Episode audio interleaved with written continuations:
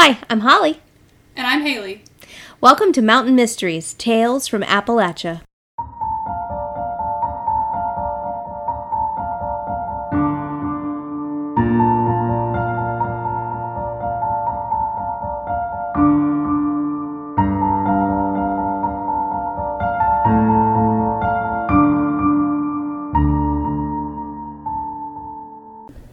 Hi, welcome back, everybody.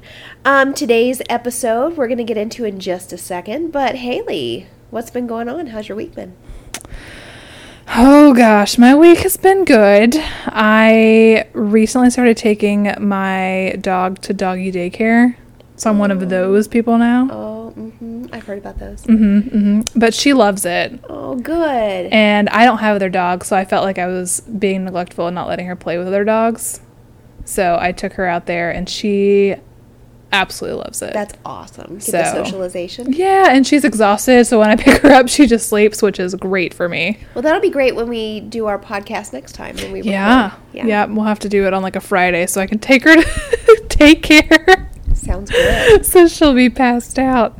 Ah, Well, and I'm just sitting here, um, you know, munching on this uh, breadstick from the Olive Garden. Nice. Which, by the way, this is not a sponsorship, but eventually, you know, when we get bigger, Olive Garden, if you want to sponsor us, hit us up. I love some pasta. oh my gosh, you don't even know. like I could eat mean- pasta all the time. Now, it did take about an hour and a half from the time that we put in our order, but they It's were so busy. You know why? It's delicious. It is delicious. it. It's it's so good. Yeah. Love the Olive Garden. I, same, same. so, let me put down my breadstick. Okay. Has there any, been anything crazy in your week? Um, nothing too crazy or too extreme, you know. Just enjoying that, you know, Italian uh, feast from the Olive Garden. Mm, always a good time. Hit us up, Olive Garden. Just saying, just saying. All right, Haley, would you like to hear a little story? Yeah, yeah, I guess. Okay. So, this story takes us to April 1990. Okay. Let's talk about what was going on in the world in 1990, or at least in the US. Let me know. Well, at least in the world. Let's talk about that. Okay. So, the number one song um, at this time was Love Will Lead You Back by Taylor Dayne. Do you know that one? Not a freaking clue. You know, every time I say this and I say the popular song, I'm like, Haley, do you know that one? No. Haley, do you know that one? No. There's got to be a week where you know it. There will be eventually. I at least knew the artist of the last one you did. Okay. You don't know Taylor Dayne? No. Really? No. Love will lead you back. No? no. Okay. Not not at all. So, you know, We'll get Oh, there. All right, one day, one day. All right, you guys. So there was a prison riot in Manchester, UK, um, at a place called Strangeways Prison. Very interesting. Love that. So this riot ended up lasting three weeks and three days, Jeez. which was the longest prison riot in British history. That yeah, that's a long time. It's a long time. And back in the US, the 1990 census had begun. Mm. And at this point, there were 248,709,873 residents in the United States. That's a lot of people. It's a lot of people.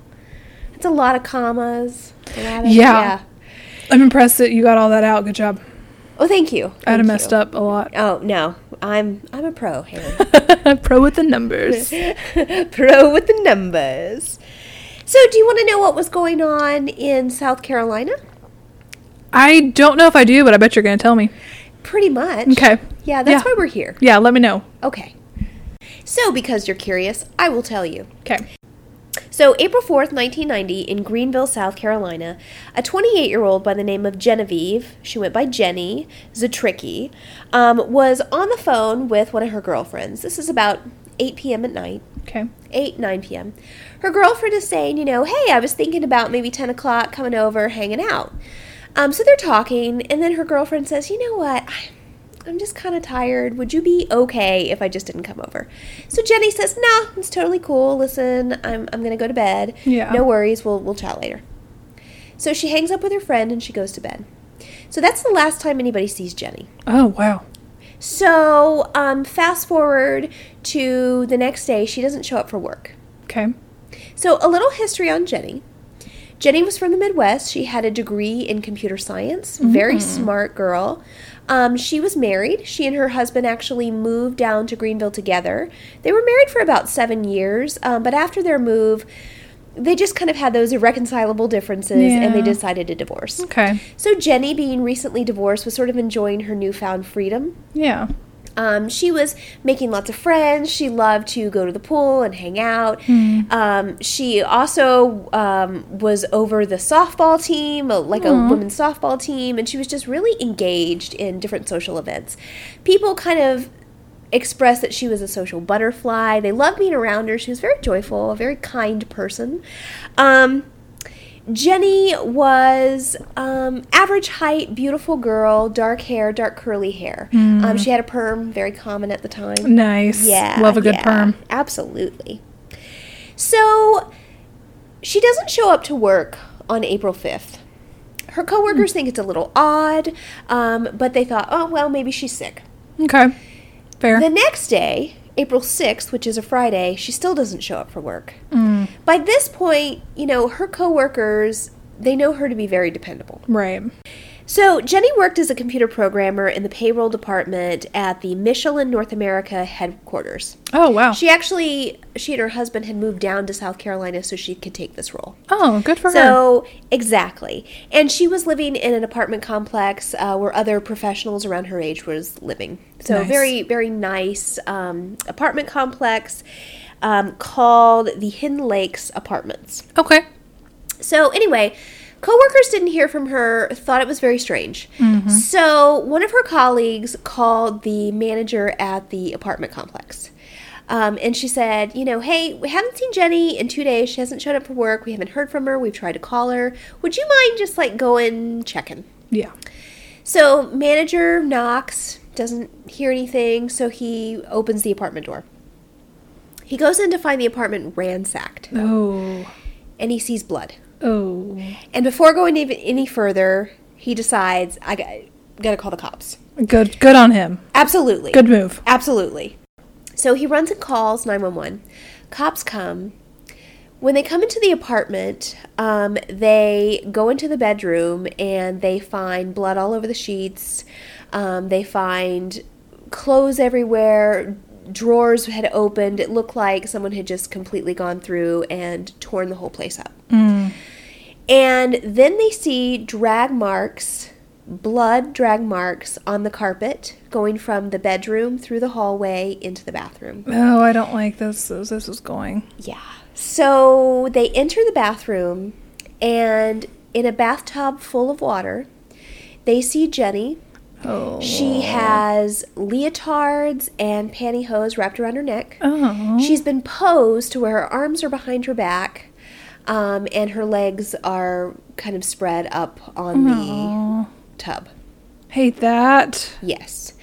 She looks like she's been beaten. Um, so, cause of death isn't quickly determined Right. just based on the state of the body.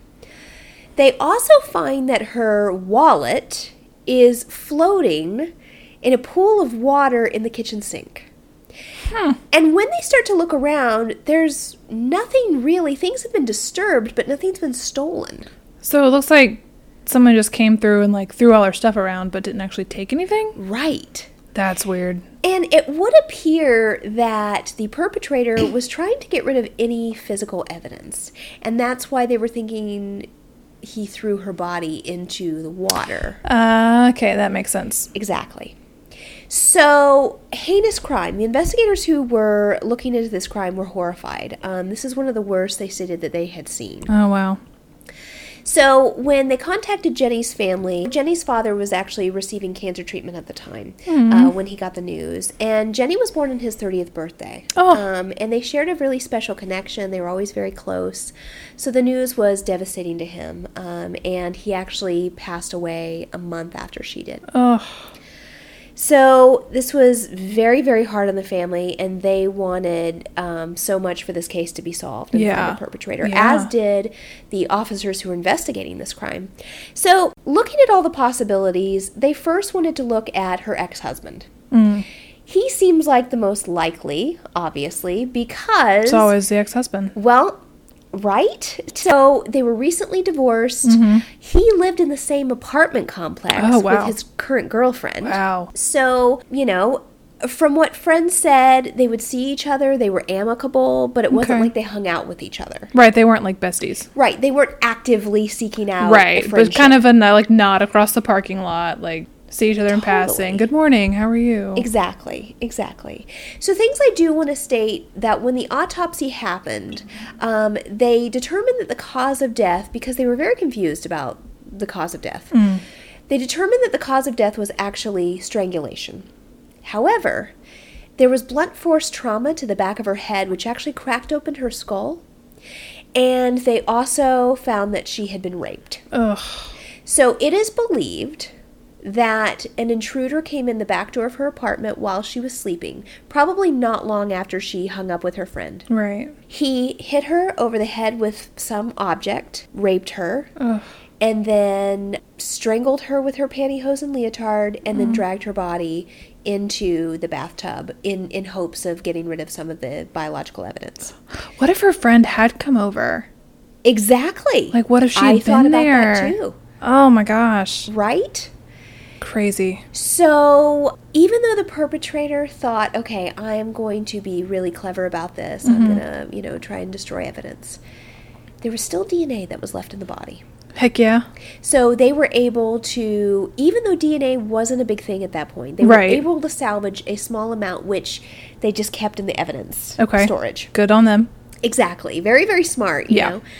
Um, they also were starting to think, okay, so we've got the husband who's a potential suspect, or the ex-husband in this case. But it also seemed like someone who was this premeditated and cagey about it, someone who was thinking about being cautious, destroying evidence, trying to get rid of fingerprints. Um, maybe it's someone who worked in law enforcement or the military. Good thought. Exactly. So they kind of pursued all those possibilities. Well, when they brought in the ex husband, he was devastated by this crime and mm. said, you know, no, I have an alibi. I was here. And there are many other people that said, no, he was here. I saw him. And I mean, he's married to her for seven years. Right. And it sounds like the divorce was amicable. Right. So, I mean, you don't, you're not married to somebody for seven years and then just stop, you know, caring about them. exactly. Yeah, that's sad. Yeah. So he was ruled out as a suspect.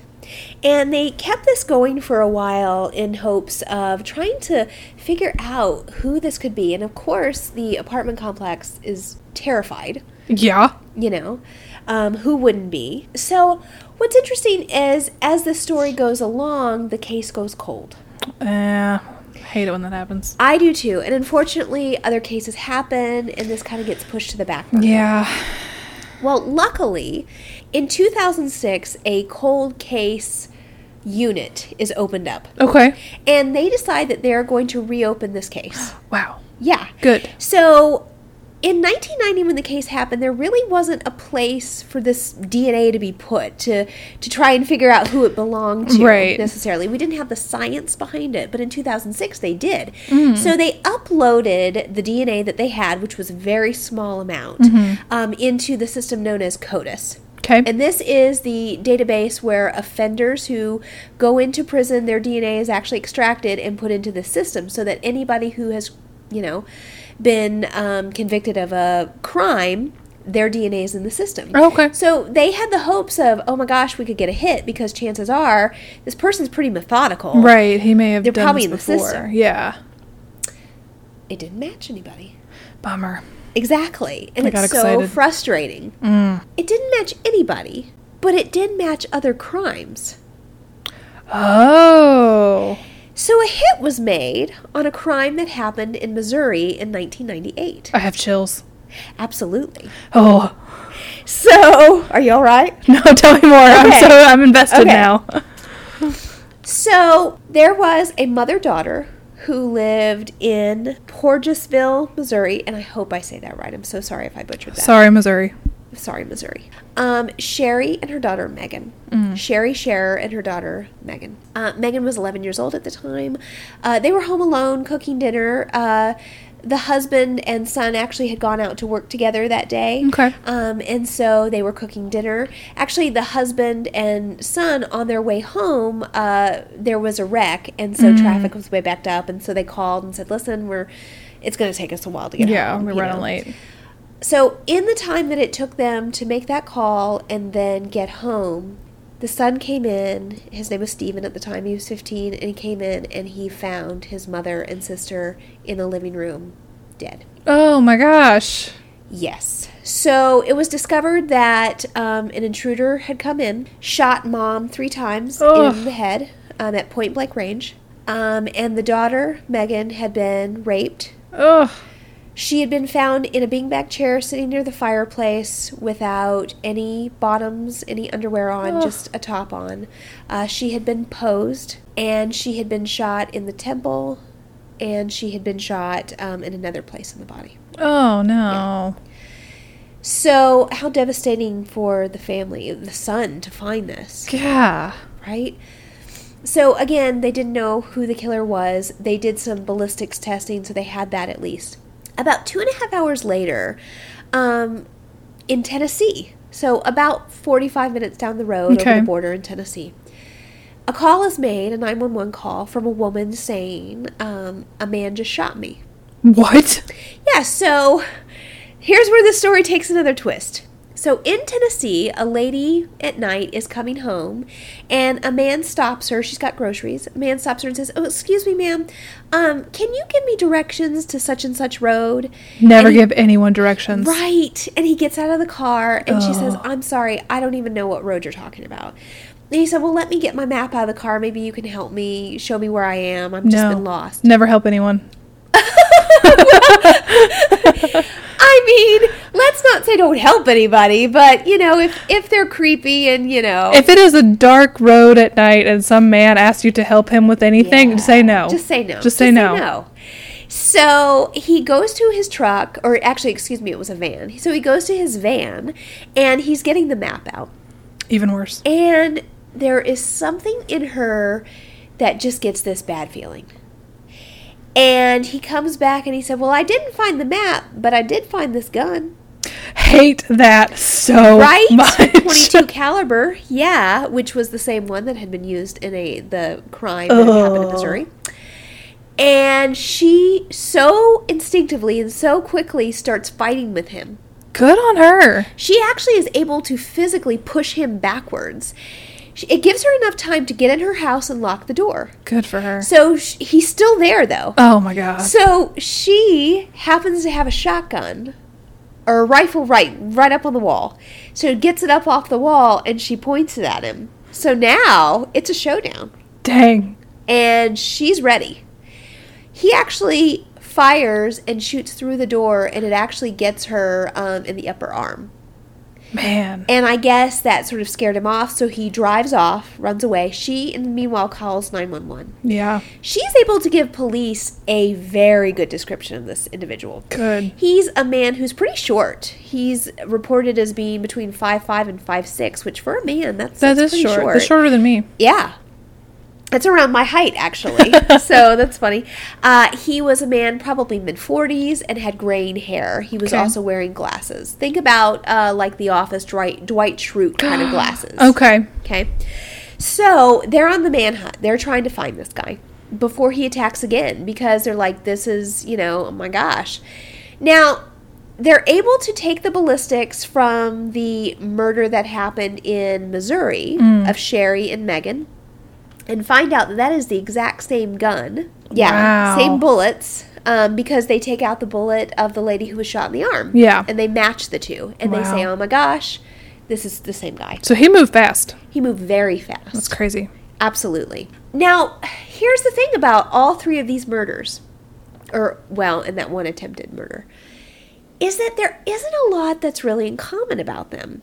They were all in different places. Yeah. You know, the only kind of commonality is that there was a rape that occurred in at least two of them. Yeah, and probably the third if he had Right. got the chance. Exactly. Yeah.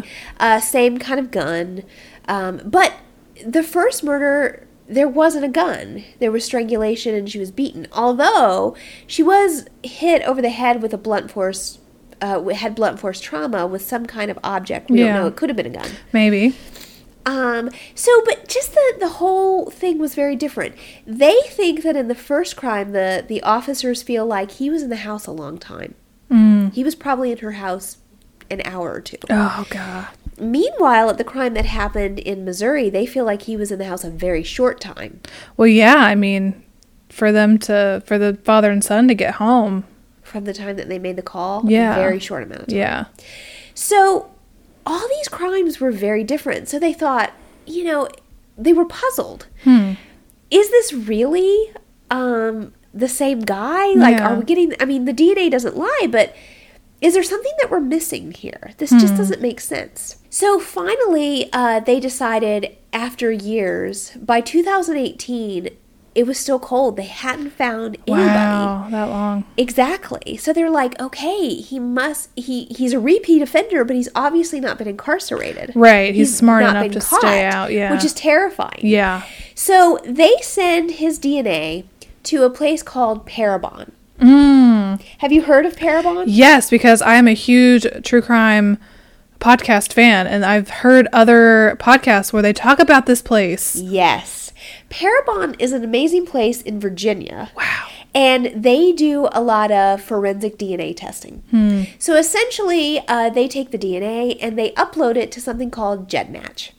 So GEDmatch is where people who do like Ancestry and uh, 23andMe, Mm-hmm. they will upload it to GEDmatch so that they can find relatives, you know? Yeah, yeah. And so, and, and, you know, people who are adopted, you know, do it Right, that way to try and find loved ones.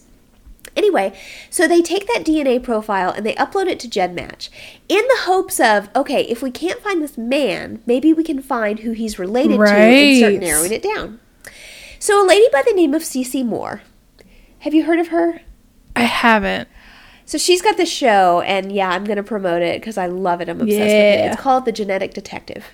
I've heard of the show. I haven't Oh, seen it. You, it's on Hulu. Got to watch it. Okay, It's- okay. anyway. Adding it to my list so good currently. please do it so Cece Moore um, actually takes the genetic profile and she builds the family tree first she works backwards in time to see like what the links are so who are the great grandparents and then she works forward in time Okay. she was able to isolate exactly who this person was Whoa.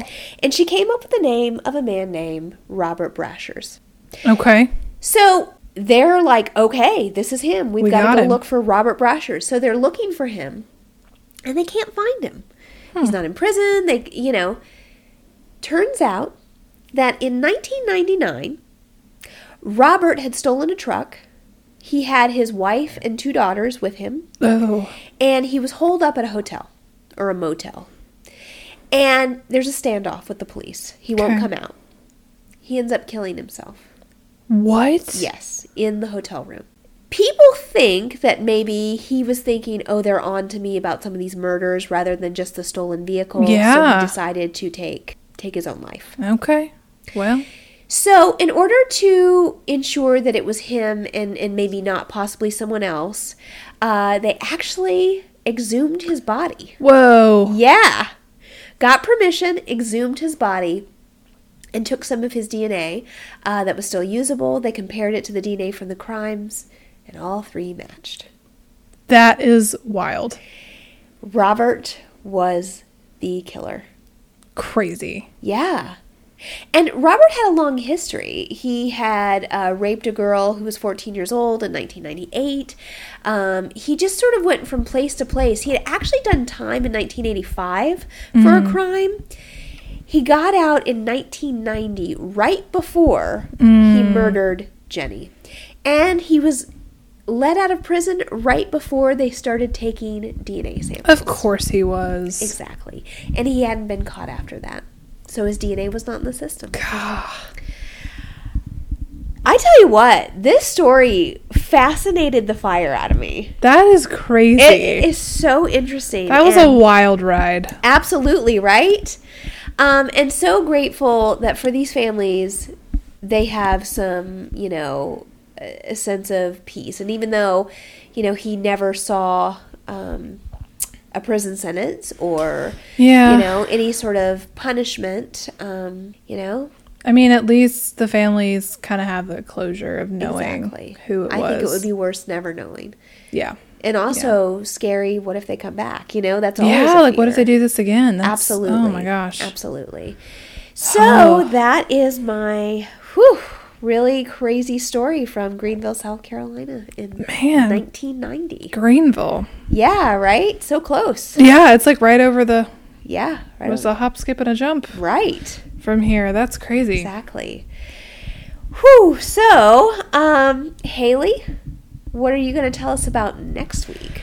Oh man, it's a doozy. So we are gonna travel to West Virginia Oh, next week, and we are going to talk about a double homicide that is technically unsolved. oh, So lots of twists and turns Was in it- that one too. Fitzgerald. You know what?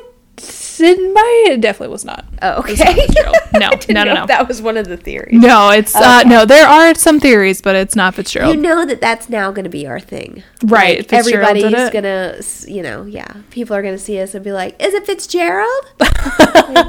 Uh, maybe. I mean, I would love to find some more crazy Fitzgerald stories. That would be pretty cool. so we I think we should definitely cover at least the story of his wife Zelda because Oh my gosh, man, what a fascinating. fascinating lady No and story. kidding. No kidding. Crazy, crazy times. Thanks for hanging out with us today. Yeah, yeah. Thanks for joining us for this. Um, feel free to send us an email to mountainmysteries.appalachian at gmail.com. Share your stories, give us some case suggestions, or just say hi. We're here. Let us know your own F. Scott Fitzgerald theories, and Yeah. maybe they'll make it into an episode. Let us know that you're real. I mean, we see the downloads from different places, and you know, hey, we appreciate it. We do. But you know, hey, just send us an email. Let us know you're real. Um, you know. Yeah, that it's not just like bots out there. right, right. You know, you, what is that thing that you have to like um, click the boxes, like Oh, yeah. find all the road signs? Yeah, I am not a robot. Yeah. Yeah. please just just send us an email. Let us know you're not a robot, please. I mean, and if you are a robot, you can send us an email as We're well. not opposed. No, we, don't we don't discriminate on this podcast. No, exactly. I like your podcast. That'd be great.